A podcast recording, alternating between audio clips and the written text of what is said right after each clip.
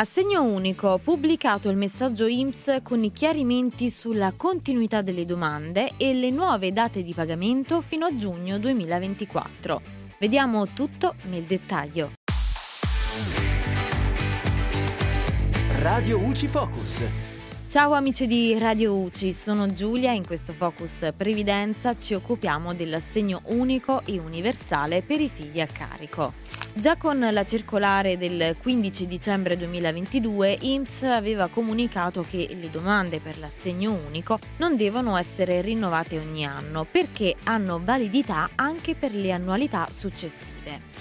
Ora, con il messaggio numero 15 del 2 gennaio, IMSS fa sapere che questa continuità prosegue anche per il 2024, perciò non sarà necessario presentare una nuova domanda a condizione, naturalmente, che la domanda già trasmessa non risulti decaduta, revocata, rinunciata o respinta.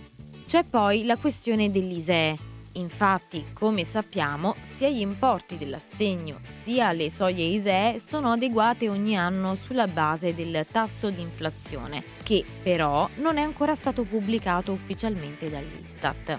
Nell'attesa, IMSS ricorda che gli importi continueranno ad essere calcolati tenendo conto dell'ISEE 2023, ma solo fino a febbraio 2024. Infatti, se non si provvederà ad aggiornare il proprio indicatore economico entro marzo, allora l'assegno unico sarà pagato con l'importo minimo, e cioè 57 euro circa.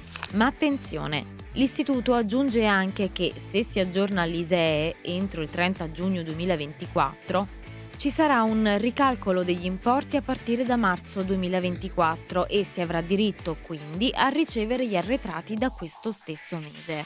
In ultimo, IMSS sottolinea che è possibile aggiornare l'ISEE in tempi piuttosto brevi, presentando la DSU in modalità precompilata sul nuovo portale unico ISEE.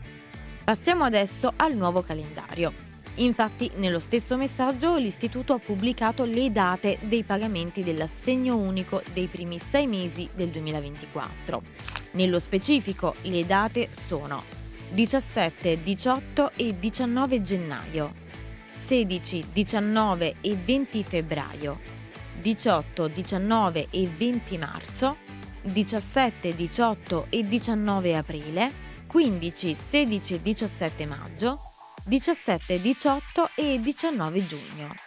Poi, come sempre, in caso di nuova domanda, in teoria, la prima rata dovrebbe essere pagata nell'ultima settimana del mese successivo alla presentazione della domanda. E per ora è tutto, al prossimo Focus. Radio UCI Focus.